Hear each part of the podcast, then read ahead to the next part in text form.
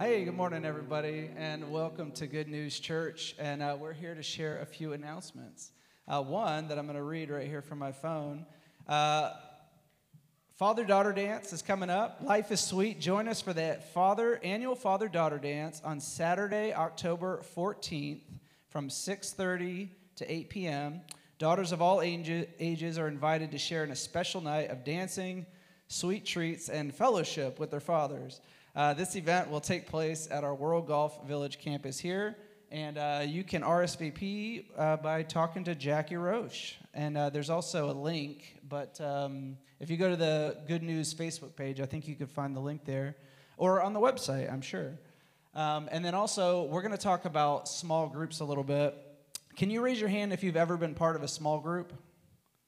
Okay, a lot of people that have been involved with small groups. Um, one thing we want to encourage you about is that it's really awesome that uh, everybody's here today. We've come to hear the gospel, to be reminded of the gospel together in this setting, and that's awesome. Um, but God also wants for us, He wants us to build Christian relationships and build Christian friendships. And I don't know about you, this is the truth about me, less so about Melissa. But our, our kids out there, they have a lot easier time making friends uh, than, than some of us adults sometimes. And uh, sometimes we could come to church, we could hear the gospel, and that's awesome, being reminded of the gospel. And then we could leave, and God has something more for us, where He wants us to build uh, Christian friendships and, and you know, it's brotherhood and sisterhood of Christians. And, and one of the ways that Good News is helping for that is by helping establish small groups and it's an opportunity to get in with groups within the church and meet outside of uh, Sunday morning services and be able to talk about the Word together, talk about what's going on in your life together, and actually build friendships and relationships with people that can know about your life, and you guys can encourage each other and uh, and and do do life together. Um, there's a lot of different opportunities for small groups. There's small groups that meet every single week. There's small groups that meet every other week uh, Melissa and I, uh, we started a small group, and our our schedule is a bit of a challenge right now. We actually started a sm- small group. We meet once a month, and we're just trying to be consistent with something. And we meet the first, actually the first Sunday of every month, right here at the church, right after church. So if you're interested, um, but there's a variety of different ways and, and you know frequencies of, of uh, different groups that meet up and how you can get involved. And we just really want to encourage everybody to get involved with small groups. You're going to be hearing it more and more. Um, we're just kind of giving you an intro to that. And uh, Melissa, do you have anything else to add? yeah, there takes a level of bravery too for introverts who are a little scared. Um, to, you know, what is it going to look like? What is it going to feel like? I don't make friends easily. Am I going to be weird and talk funny? Am I going to fit in? That's real, and it doesn't for kids and adults. Yeah. Um, and I would just encourage you to be brave and do it anyway, and go and visit and meet people. It's important to have friends in the church and be encouraged apart from just one hour every Sunday. Amen. So I know. oh, I love you too. I know some of y'all been thinking about it. Also, small groups is not a drag. I know there's a lot of stuff that we do, and it's a lot, and you can feel busy. Yeah. Um, After the first uh, 10 minutes of holding hands and singing Kumbaya, we, we feel pretty close to each other. That so that's what it's going to be that like. That is not what's no? happening okay. in our small group. but yeah, it's not as scary as you might think, is the impression yeah. we're trying to get So across. try to pe- press through that and um, find one that works for you. It's important, it's good for you. God's called us to do it. Okay, so everybody, if you see this, hold it up real quick because we don't have a slide here, but we can all look at the same thing. There you go. Okay, Good News Camp. This is a camp that's going to be happening September 15th, so it's coming up. What is that, a couple weeks? Um, we're really excited. Daniel and I are bringing our family. This is for families, it's not just for kids, and we're looking forward to having a good time with our friends in the church and going to hear the word and having fun outdoors. Um, so if you have been thinking about it, there's still time to register. Uh, go on the website um, and register while you still have time, okay? And if you have any questions, who who can they reach out to? Probably probably Jackie, or there you go. Schwinghammer. Yeah, Schwinghammer. so um, that's it. And then we're going to welcome Clint up to the stage and thank him for being here this morning. All right. All right. Well, good morning. Hope everybody's doing well. I want to know how uh, Kumbaya got such a bad rap. Come on. I mean, I remember. I'm I'm I'm old. I'm 40. So I remember some of my best camp memories were singing Kumbaya. And now they're like, oh, it's like a bad thing. So I was like, come on, man, Kumbaya. I, I went to uh, Cedarkirk. I don't know if anybody been to Cedarkirk, but it's in uh, Central Florida. So um, also, uh, hey, look, if you have a daughter, man, I want to encourage you to take advantage of the father-daughter dance. I, I have a daughter that just graduated from high school, and, uh, and so I, we went to about three or four of those when she was a little bit younger. We went to one when she was in middle school, and it was awesome too. And uh, so take advantage of that. It's an incredible moment. They're actually going to uh, plan the night so that it's kind of a night where you maybe take your daughter out to dinner, and then you come and you have the father daughter dance, and then a, whole evening. So if you have a teenage daughter, this is still for you. I'm going to tell my daughter to come home from school, from college, and we're going to be there together too. And, and uh, uh, Travis was showing the, the, you know, the church plants and one of them is Winter Haven. And so this is nothing against Winter Haven. I'm actually from Central Florida, about 30 minutes south of Winter Haven, and my town's not big enough to be on that map, but uh, Winter Haven is. And I, it reminded me that, uh, that Winter Haven is a winter haven, but it's a summer hell, all right? So, and uh, so, and, and, and, the trick that it plays on you, I was just talking to a guy uh, last week that came down to Florida and, uh, and he came down in December and he's like, This is amazing. He went back to Michigan, sold everything he had, sold his house, and then he moved down in August, came back, and he's like, What happened? You know, and he just had no idea what August was going to be like. So Winter Haven has tricked a lot of people. There's a lot of old folk living in Winter Haven who are like, Whoa, we came down in the winter. So, um, man, we are so glad you're here today. Um, we let's just pray and then we will get into the word. All right let's pray. God thank you so much for today. Lord thank you for your grace. Thank you for your mercy. Um, thank you for the love um, that you that you give us even when we haven't earned it even when we don't deserve it. The love that you give us through christ jesus. Lord be with us today. Lord open our eyes our hearts our ears just to hear you to be moved by you um, to hear your word. Lord we thank you and we, we're just grateful to be together today. Grateful to be together to lift up your name and to worship you. In Jesus' name, amen. So we've been looking at Second Timothy. Oh, before I start, we are celebrating two first time commitments to Christ this week. So now, Pastor Dave does this every week, but I always think, man, I, I, if there's somebody who doesn't know what that is, these are uh, like life rings, right? So it's kind of like if somebody's dying and, and you throw them a life ring, and, you, and they're saved from the life rings. So that's what that represents. They're life rings. They're not just like, you know, circles, you know. So, uh, um, but, uh, so we've been in Second Timothy. And I'm going to just start real quick with um, uh, talking about what Dave, Pastor Dave talked about. By the way, he is celebrating his, the first birthday of his first grandson and uh, at first grandchild, um, not just grandson, but first, so they're, they're, that's where they're at today. Um, but Second Timothy, the last three weeks, we've been talking about um, this. It says in 2 Timothy 2, um, it says, You then, my son, be strong in the grace that is in Christ Jesus. Now, this is, this is Paul writing a letter to Timothy. This is the last letter that Paul writes, and he's writing it to Timothy, who's in charge of the church.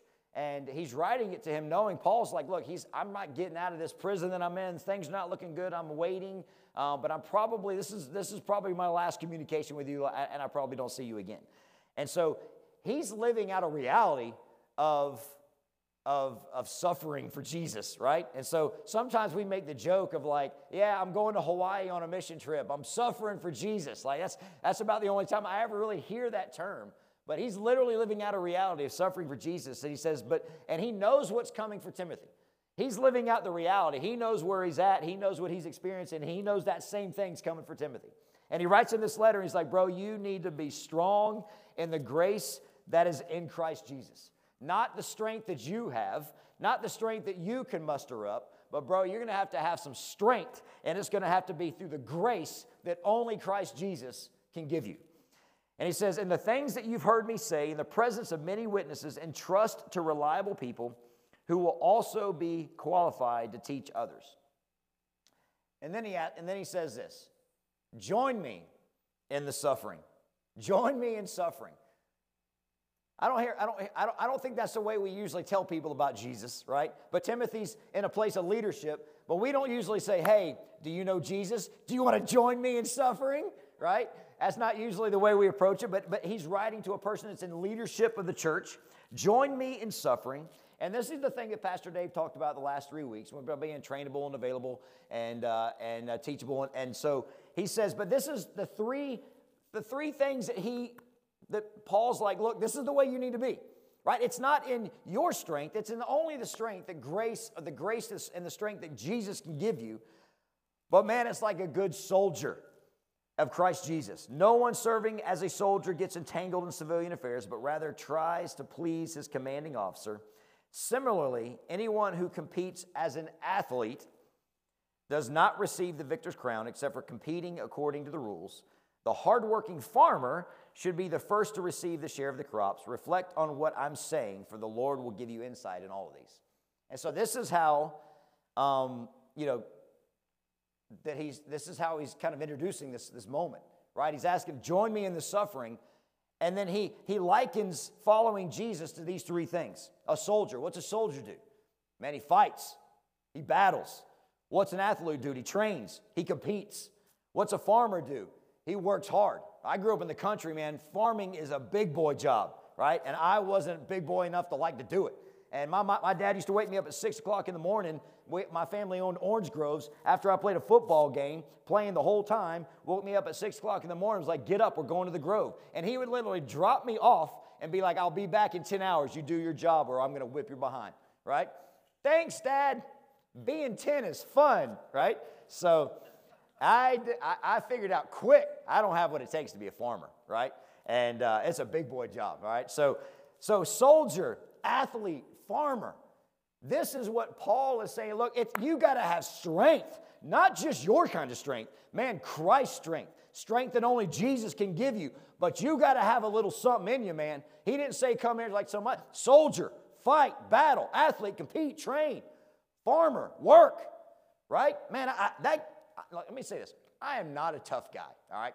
I am an athlete and a coach in a lot of ways, so I get fired up about some competition. I've never been in a fight. I don't want to be shot at.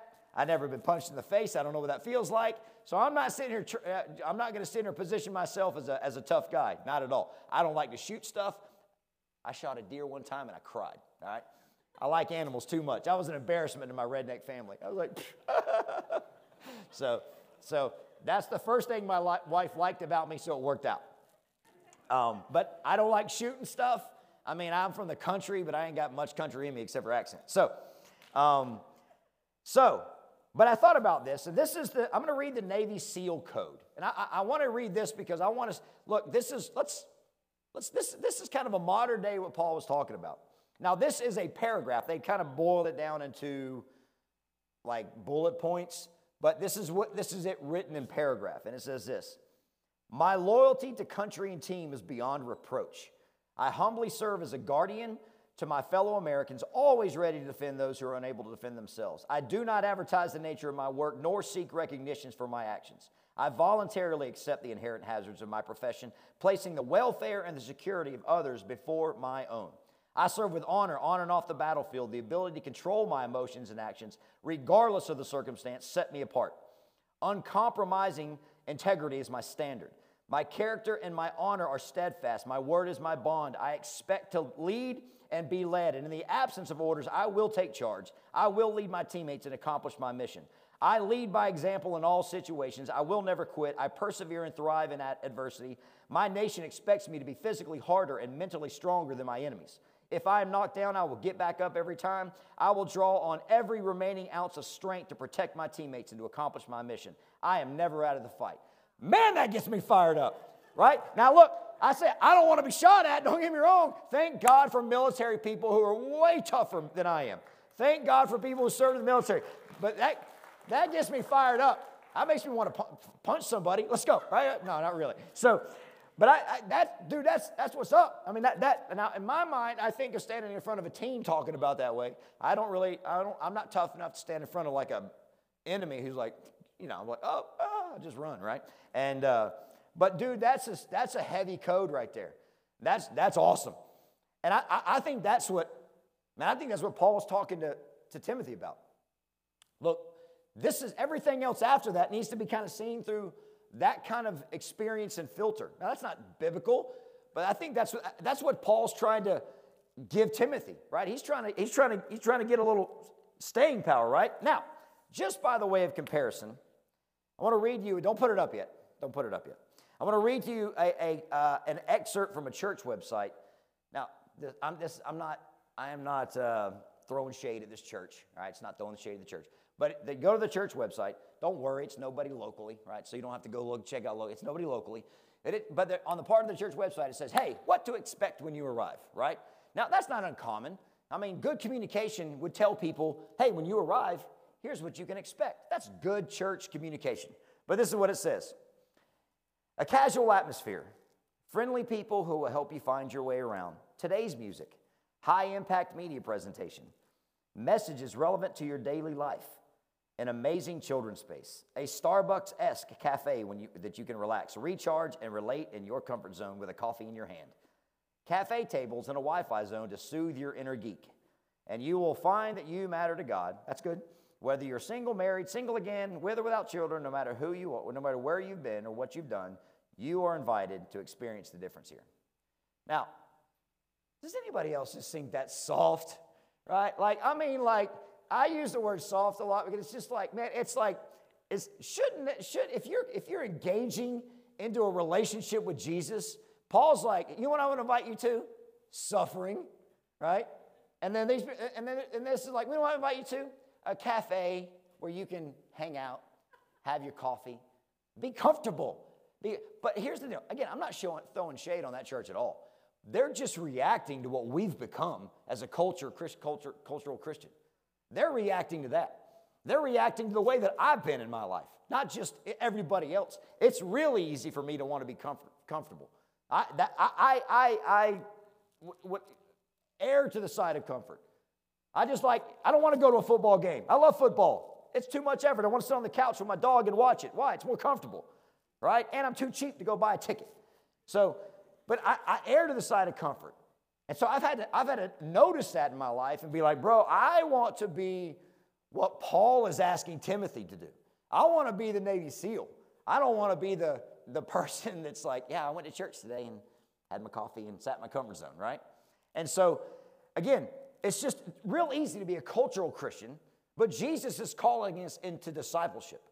And that church, not again, nothing, I'm not saying about them. They're reacting to what they people want. They want to become a cultural Christian. They want to show up on Sunday and check the box. But Paul's calling us into this. I mean, Jesus is calling us into discipleship. Paul's saying, look, if you're gonna if you're gonna be a disciple, I'm inviting you to come along. I'm inviting you to come see it. I'm inviting you to come suffer. Right? And so this is where we pick up, right? So I would just say, like everything we just talked about, can we just kind of make that the filter for what we're about to read as we get into the, uh, the next thing here? And, and so, Second Timothy 2, this is our reading, our reading, this is our scripture for today. Um, it's, it's building on what, what Pastor Dave read. 2 Timothy 2, 8 through 13. We're just going to read. It says, Remember Christ Jesus, risen from the dead, descendant of David, according to my gospel for which I have suffered hardship, even to imprisonment as a criminal. But the word of God is not imprisoned. For this reason, I will endure all things for the sake of those who are chosen, so that, you, that they also may obtain the salvation which is in Christ Jesus and with it eternal glory. This statement is trustworthy, for if we die with him, we will also live with him. If we endure, we will also reign with him. If we deny him, he will also deny us. And if we're faithless, he remains faithful and he cannot deny himself. And so we're just going to work through this a little bit today, and then we're going to get to the point of the kind of the, the point really is today is that, that we need to remember Jesus, but we're, we're, we're also talking about the cost, um, counting the cost. And so, but the first point is it, it, it, Timothy, I mean, that uh, Paul starts with Timothy is remember Jesus Christ. Like this is the point.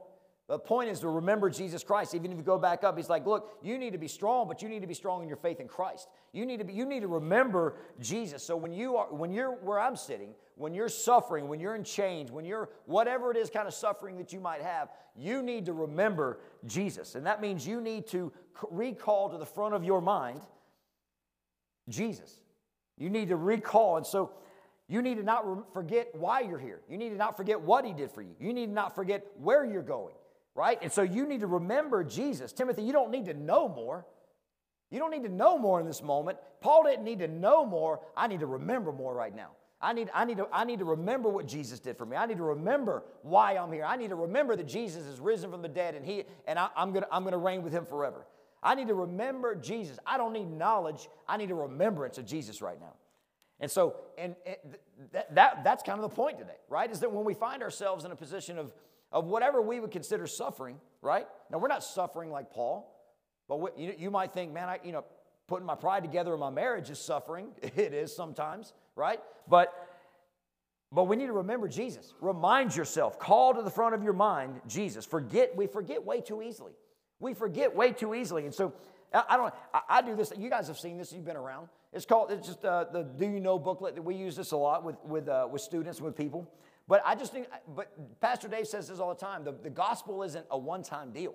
We all need the gospel every single day. I've been a believer since I was 14. Every day I need to be reminded of the gospel. I need to remember what Jesus did for me. I need to remember the gospel. And so that because the, there's the bad news, I need to remember the bad news. That outside of Jesus, I, I, sinned and I've fallen short of the glory of God. And, I, and my, my, my punishment is eternal death.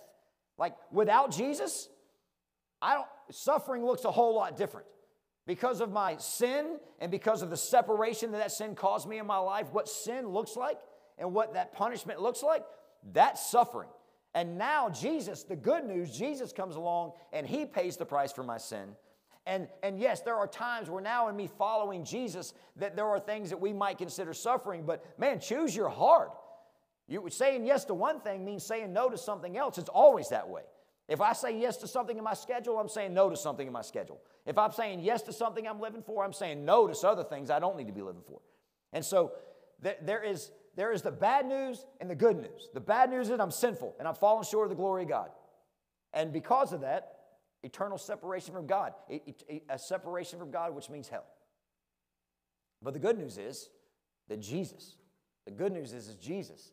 And I need to remember, I need to remind myself every day, even when I'm like, I'm feeling like I, I want to ease towards comfort. I'm feeling like I just want to have my pride in my marriage or with my kids. I'm feeling like this. I need to remember Jesus. Because suffering can, for us, sometimes suffering is just us doing something that we don't want to do. It's the thing we should do, and it's not even that hard, but we consider it suffering because it, it doesn't fit in with the, what I want right now. And more times than not, that's what suffering is to us. Maybe we suffering is stepping out and sharing the faith of sharing our faith in Christ and, and having maybe that awkward moment with somebody who's like, I don't want to hear that. That's probably the extent of most of us suffering. Now, I'm not, we can't speak for everybody, right? I mean, we, as far as for Christ, okay? And so remember Jesus Christ. And then he gives us two ways, specific ways to remember Jesus. One is remember him as, the, as risen from the dead. And then two, remember him as the descendant of David. Why these two things? Remember him as risen from the dead. Remember him that he is fully God. When you remember Jesus, remember he is fully God. He is risen from the dead. He is, he is alive. He is our living hope. He is triumphant over death. Because he triumphs over death, so do I. Remember him as fully God, risen from the dead. Also, remember him as the descendant of David, fully man. He came from man.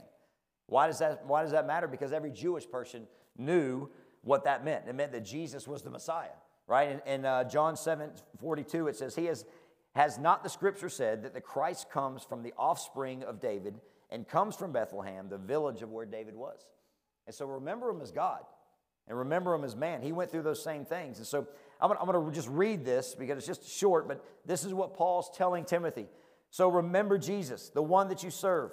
This is not Paul's words, these are just kind of whatever. Um, the one that you serve, the one from whom you suffer, for whom you suffer. He's not just alive from the dead, but he's alive as the king who will reign forever. Of his kingdom, there's no end, no matter what they do to you. You do not need to be afraid. You will live again and you will reign with him. And I'm telling you, that's Paul's, it's different than, hey man. So, the second, verse 9, he says this For which I suffer hardships, even to imprisonment as, as a cr- criminal. For which I suffer hardship, even to imprisonment as a criminal. I mean, Paul's saying, look, I, I have, I am, and I will suffer. I have suffered, I am suffering, I will suffer. Timothy, have and will. Just so you know, it's coming, right? And so Paul, well, Paul assumes, Paul assumes, his, his, his reality says it, and, and, but he assumes that following Jesus is going to end up with some suffering. Right? Following Jesus isn't all candy cane and rainbows, right? It's going to end up in suffering. I have suffered, I am suffering, I will continue to suffer, all right? And so he's saying, For which I suffer hardship, even in prison. And then he says, But the word of God is not imprisoned. The word of I might be chained, but the word of God isn't. I might be stuck, but the word of God is out. The word of God is, is moving and active, but through, through uh, faithful people who are going out and, and sharing the word. Just because I'm in chains, just because I'm in prison, isn't stopping God at all. And so, and then this is big. In 10, he says this For this reason I endure all things for the sake of those who are chosen, so that they all they they also may obtain the salvation which is in Christ Jesus and with eternal glory. When Paul's saying this, he's like, it's worth it, man. I endure, it's worth it. And, and it's interesting that he says, I'm doing this for those that are chosen, and, and also that they may obtain, uh, uh, obtain the salvation. So he's not even saying, look, I'm doing this for the lost. He's not even saying, man, this is worth it because I'm, I'm laboring for the lost. No, he's laboring for the ones that God has chosen. And but if they're chosen, what then he says, but also may obtain salvation. So there's an important point right here. And let me say this there's one salvation, there's one way to salvation. Jesus is the way to salvation in every way, and there's only one salvation. But the Bible gives us three tenses for salvation a past tense, a present tense, and a future tense, right? And so the past tense, you would say, is, is uh, Ephesians 2 8 through 9 says, For grace you have been saved. So if you have been, that means it's past tense. For grace you have been saved through faith. And this is not your own doing, it's the gift of God, not a result of works, so that you that no one may boast. So have been saved. Then there's the, the present tense of saved. And it says for um, 1 Corinthians 1:18, for the message of the cross is foolishness to those who are perishing, but to us who are being saved, it is the power of God. And then there's a future tense of Romans 5 9 says, Since we now have been justified by his blood, how much more shall we be saved from God's wrath through him? Again, there's one salvation. This is not three different salvations, but there's just a process, there's a journey, there's a growing, there's a maturity in our, in our faith and our salvation. And there's, there's, there's three words that the Bible lays out for us that kind of lay out with that, with that same mentality of, of, of past tense, present tense, and future tense. The past tense is justification. Justification is this it's the instantaneous act of God whereby his, he forgives the sinner and all sins and declares them perfectly righteous. Justification is possible, possible solely on the grounds that Christ has borne every sin committed by the sinner. So justification is something that should, if, if, you if you put your faith in Jesus, if you put your faith in Christ, you've been justified. It was, it's, a, it's kind of a one-time act in that way. It's, it's, a, it's a past tense. I am, you stand just as if, and justification, this is kind of how I learned it, was just as if. I stand before God just as if I never, I never sinned. I was in my sin, but justification allowed me to stand before a holy God just as if I didn't, right? And so I have been saved. June 15th, 19, 14, when I was 14, wait, how old was I? I don't know, I forgot what, 1984. June 15th, 1984, I have been saved. That's when I put my faith in Jesus. But then there's also this thing, this word that's called sanctification, which is kind of a present tense. And sanctification is both a position and a process whereby the believer moves from spiritual infancy to spiritual maturity over time, and he or she learns God's word and makes good choices to live God's will. And so I, I, I have been saved. But now sanctification is me learning to live out my faith and to live out what God has done for me in my life. It's a, it's a present tense, it's a process. And then there's the future tense, which is glorification. It's in the final phase of a believer's salvation experience, a salvation experience, and occurs when he or she leaves this world, either by death or by rapture, and enters into the presence of God in heaven. And so Paul if we go back to what he was talking about in, in, 10, you don't have to go back, but he says, For this reason I endure all things, for the sake of those who are chosen, for the sake of the ones that are already saved, not just the lost, for the sake of the ones who are already chosen, who have already given their. I'm enduring uh, not just for the lost, but for the sake of the ones that are chosen, so that they all also may obtain the salvation. The salvation of what? The salvation of, of, of sanctification, and then ultimately glorification. And so we can shorten these real quick justification, sanctification, glorification. Justification is this we have been delivered from, sin, from sin's penalty. Sanctification is a process whereby we are being delivered from sin's power, and glorification is ultimately in heaven, will be delivered from sin's presence. I'm going to read this again to make sure we know, right? Now, this. There is only one salvation. There's not three salvations. There's one salvation. There's one way to salvation at every stage justification, sanctification, and glorification. We come with empty hands seeking mercy from a Heavenly Father. All of those are dependent on God.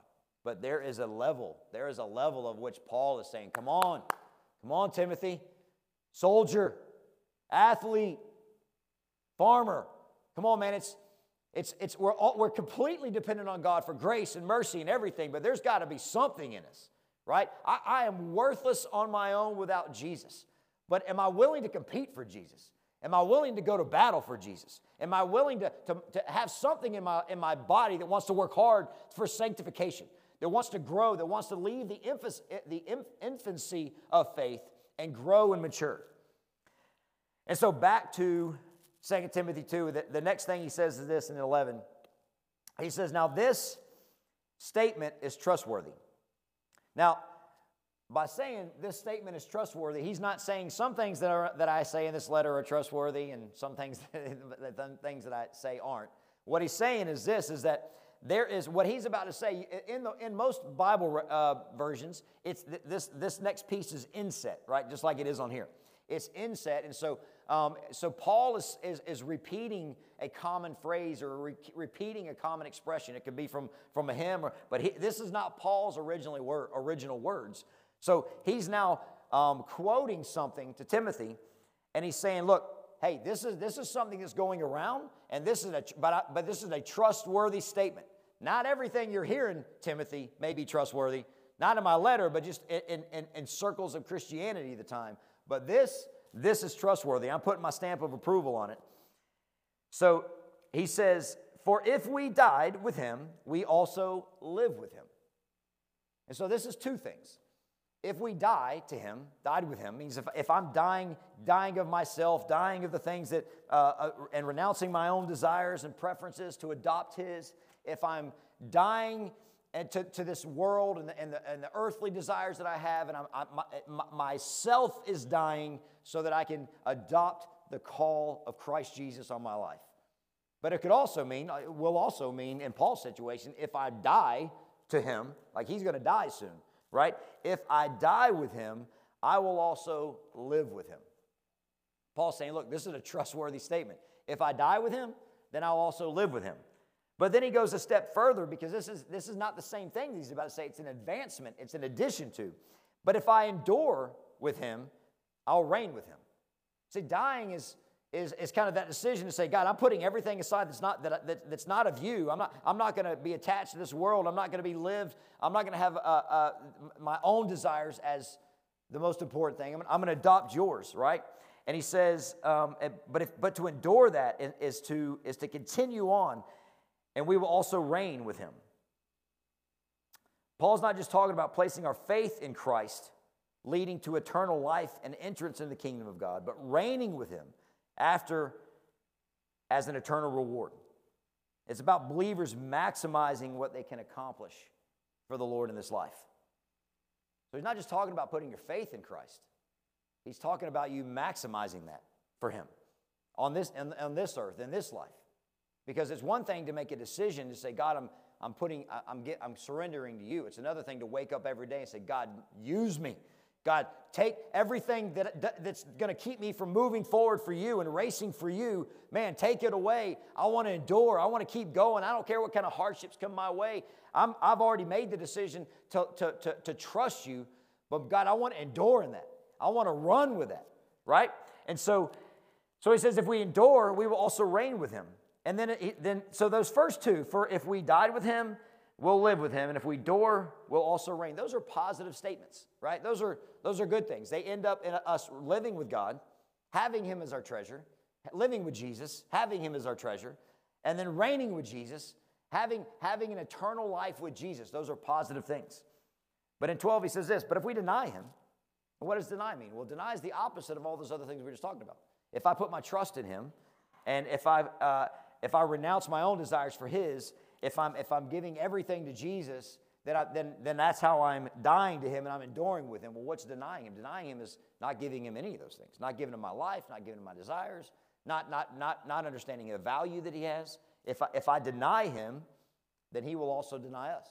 And Paul's saying, look, he, he's faithful in a way that if you, if you die with him, you'll live with him. Jesus will be faithful, right? If you endure, you'll reign. Jesus will be faithful. If you deny him, Jesus will be faithful and deny you, right? Because Jesus can't be unfaithful, right? Faithful to what? He's faithful to himself first, right? Something, and because, and that's important to know because what we're about to get to, this is almost like I've heard this more and more and more, and it's interesting because even in my studies of it, people would say, "Oh, older."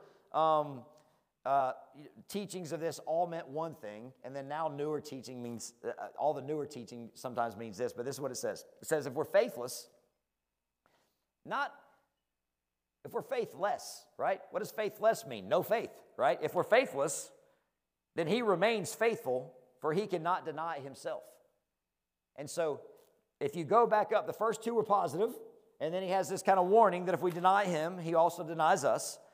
But if we're faithless, he remains faithful. Faithful to what?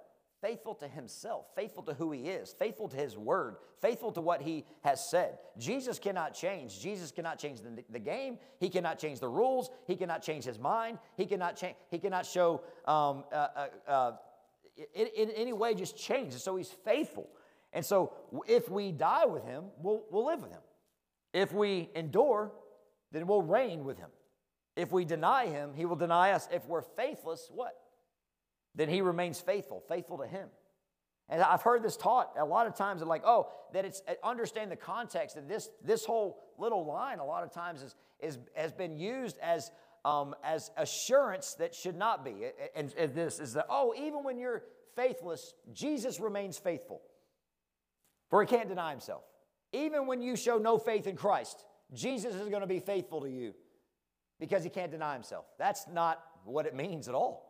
It means that if we are faithless, he is remaining faithful to what he has said from the very beginning of time. That if we if, if we if we proclaim him and we love him and we die for him and we endure for him, then he will we will live with him and we will reign with him. If we deny him, he will deny us. Right? And so if we're faithless, he remains faithful to what he said in the very beginning, not to faithful to him, faithful to God. Not to me, just because I, because I mess up. I don't, I don't want to give, I don't want to, I'm not I putting my faith in Jesus and then but he's still going to be faithful. That's not what he says at all. Now, it's important to say this is that as we talk about faithfulness, uh, Smiley and Dave say this a lot to each other. I guess Smiley asked Dave, and this is Dave's response Have you been faithful? And Dave will say, Yes, except for when I haven't, right? And so faithfulness is there's faithful, like, man, you're full of faith, and there's faith less, means you won't have any faith. And then there's, if you're living for Jesus, you're somewhere in the middle. So I'm not saying this isn't like, hey, if you mess up, right? I think of it as like if you're driving and you get lost. Right? Sometimes you, you might run off the road and you get back on, right? You're like, well, what? And then sometimes you just get lost, bro. You're like, uh, I'm, uh, you know, whatever. But you're always trying to get back on where you should know you should be going, right? I mean, in my mind, that's just a simple, simplistic way to think about that. It's another thing if I'm like, that's my destination. I'm out. I'm driving this way, right? That's faithless, right?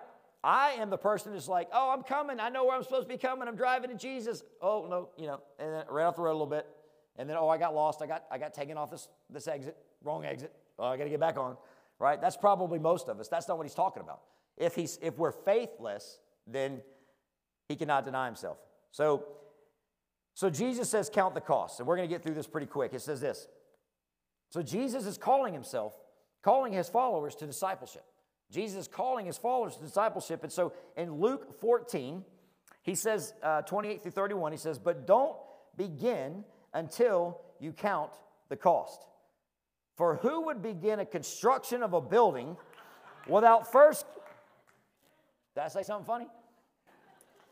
Who would begin the construction of a building without first calculating the cost to see if there's enough money to finish it? Everybody knows that. It's, it's like, I, it, it, was it instant?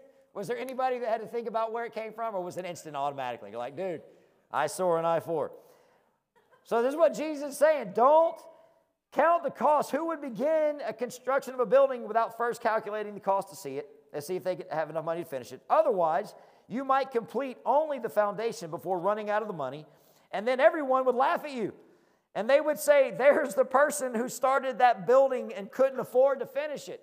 I wonder how many times the people that built that have heard that scripture. Or if people actually quoted that, like just walking by, there they are, you know, whatever. So, um, and so, and then he says, and 31, or what kind of king would go to war against another king without first settling down, uh, sitting down, sorry, with the counselors and discuss whether his army of 10,000 could defeat 20,000 soldiers? And so Jesus is calling his disciple, I mean, his, his followers into discipleship. Not just a first time decision of faith, but discipleship, enduring. Paul's saying, look, it's gonna, it's gonna be, it's gonna, there's gonna be some suffering involved. Look, it's gonna, you're gonna have to put your pride aside. You're gonna have to keep going in your marriage even if you don't want to. You're gonna have to keep going in your parenting even though you want to kick them in the face. You're gonna have to keep going. And I'm sorry, that came out of me, so my bad. Um, so, uh, so keep going. But Jesus is calling people in discipleship and he's reminding them it's like building a tower and not being able to finish it. And so here's the question How do you count the cost when you don't know what's coming? How do you count the cost? Jesus saying, look, count the cost. How do we know? How do we know what counting the cost even means? Because I don't know what's coming. I don't know as, as if, if I'm going to get to a place where I'm like, cost is too high, I'm out, right? I don't know what's coming my way. So, how do I count the cost? Well, Jesus would say this Jesus requires an upfront commitment to the highest possible cost. He requires a commitment to the highest possible cause, and nothing later will surprise you if that's the case. And so that little that scripture we just read about the, the building and the, and the soldier is, is, is, is set in between two answers that he gives. And he says in Luke 14, 26 through 27, he says this is the highest price. Look, if you want to be my disciple, you must, by comparison, hate everyone else your father, your mother, your wife, your children, your brothers and sisters, yes, even your own life. Otherwise, you cannot be my disciple. And if you do not carry your own cross and follow me, you cannot be my disciple. Now, this is an extreme language, and it seems out of context because Jesus wouldn't want us to hate, right? But it's an extreme language. But what he's saying is that, like, the first extreme language is I'm calling you to something that's going to look like hatred for others. Your love for me is going to be so overwhelming that it's going to look like hatred to anybody else. Now, I don't think Jesus wants us to walk around hating our wives. That would be outside of context. But it's going to, it's, your, your, my, your love for me is going to be so overwhelming that it's going to look like hatred of other people, right? And then the second extreme language is that I'm calling you to get on the cross, which means willingness to die excruciating death. This is not a metaphor, right? This is what he went through. This is what some of his followers went through. That the highest possible cost. That's what I'm calling you to. And then, if it actually is a high cost at some point, which, let's be honest, for us, it's usually not, but if there is a high cost, it's not going to be surprising. Jesus is calling us from the very beginning an upfront commitment to the highest possible cost. And then there's no negotiating. He says after that scripture, the one about the, about the, uh, the building and, and, the, and the soldiers, then after that he says this So therefore, anyone who does not renounce all that he has cannot be my disciple. And there's two very absolutes there anyone and all. Anyone. This isn't just for Paul and Timothy and the leaders of the church. Anyone, anyone who would come to me, anyone who would want to be my disciple, anyone would have to renounce all. That's the other absolute. Everything. Everything to be my disciple. You must renounce all that you have. Your resources may stay in your possession, but at some point, if he asks you as, as a steward, but at some point, if he asks you to give away everything, everything, right? And so, how do we count the cost and advancement? And so, but this is a couple of promises that he has as well. He says, You will be repaid at the resurrection of the just. Man, and Luke 14, he's like, Look, there's nothing you can give me. There's nothing, no sacrifice you can make. There's no cost you can have that won't be repaid 10,000 times by me, right? There's, there's nothing that you can have. And he, and, he, and he gives the example in Matthew 13. He says, The kingdom of heaven is like a treasure hidden in a field, which a man found and covered up, and then enjoy, right? Not in sacrifice, not in an obligation. He found this treasure. Nobody saw it. And put that right back where I found it. And in joy, he went and sold everything he had, gave away everything. And then he went back and he buys the field. Why? Because if everything I have is maybe worth, let's just put some numbers on it. Well, everything I have, I, I got a million dollars worth of stuff. Not me, I'm just saying. I'm trying to do easy numbers. I got a million dollars worth of stuff. I'm going to sell it all, right? Enjoy, happiness. I'm happy to do it. I'm happy to give it all up. I'm happy to just give it all away or, or, or sell, sell it all. Why? Because I got $500 million right over here in this hole, right? So, and that's what he's saying about the kingdom of heaven. He's like, look, the kingdom of heaven is like a hidden treasure. There's nothing you can give away, there's no cost you can have, there's no sacrifice you can make that won't be worth just 10,000 times more when, you when you meet me. And then the last thing is this. We're closing with the scripture. He says in Philippians, this is uh, Paul. And we talked about this uh, a couple weeks ago, when I, last time I spoke. It says this It says, I once thought these things were valuable. What? Just everything, man. All the things this life can give me. Uh, all the titles that Paul had, and all the all the, the things that the, the, the respect that Paul had as who he was, and everything life can give him. I, I once thought these things were valuable, but now I consider them worthless because of what Christ has done. Yes, everything else is worthless when compared with the infinite value of knowing Christ Jesus, my Lord. Everything else is worthless. Man, with just knowing Christ Jesus. And for his sake, I've discarded everything else, counting it all as garbage, so that I could gain Christ and become one with Him. And he says, man, to, to, to know Christ is to gain. There is nothing, there's no sacrifice I can make, there's nothing I can give away that's not worth it 10,000 times over with Jesus. That Jesus is going to repay all those things. And so, going back to the, the, the, the point, is that we need to remember Jesus.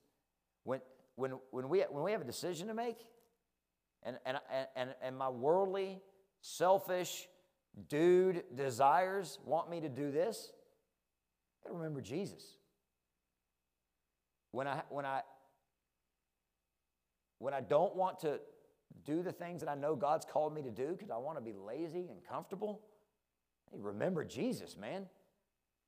Choose a hard because it's I can tell you this in, in marriage, man. It's, it's I mean, because so many of us are married here. Choose a hard. you think it's hard now? Man, it's marriage can be hard at times. And, and, and being a disciple of, of Jesus in marriage can be hard at times. But only one leads to life. Only one ends up ending, ending in good things. Choose your hard. And Jesus is like, Look, you think you're suffering for me because you're putting your stupid own pride aside?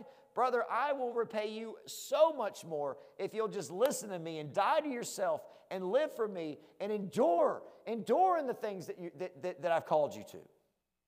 And all of that means different things that we all have different situations.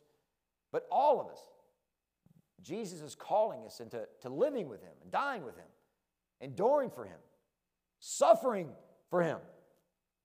And we don't always like, yay, we get to suffer, right? But man, that's where Jesus, like, that's where you're, that's what I've been calling you to. So I just want to encourage us to remember Jesus. Wake up tomorrow morning and remember Jesus. When you start to get a little frustrated at home or at your work, remember Jesus. When you start to feel a little um, uh, let down by things in your life or going through depression or whatever it is we might remember Jesus. The point, that's how Paul started this to Timothy. Bro, remember Jesus. You got some things coming your way. You need to remember Jesus. Remember Jesus. Let's pray. Father, we thank you for loving us and we thank you for your grace and your thank you for your mercy. God, I just thank you for the salvation that you've provided to us through Jesus. Lord, help us to wake up every day, to think about in every moment the bad news of the gospel and the good news of the gospel. We don't even know what suffering is. You've saved us from the, from the suffering that, that we all had coming. You've saved us from a suffering that we would never be able to get out of. And so, as you call us to you, as you call us to discipleship, God, help us to see the minor ways that we would consider suffering in this life to be nothing, to not be a sacrifice at all. but to understand that you have, you have replaced the suffering that we all had coming and you put it on Jesus.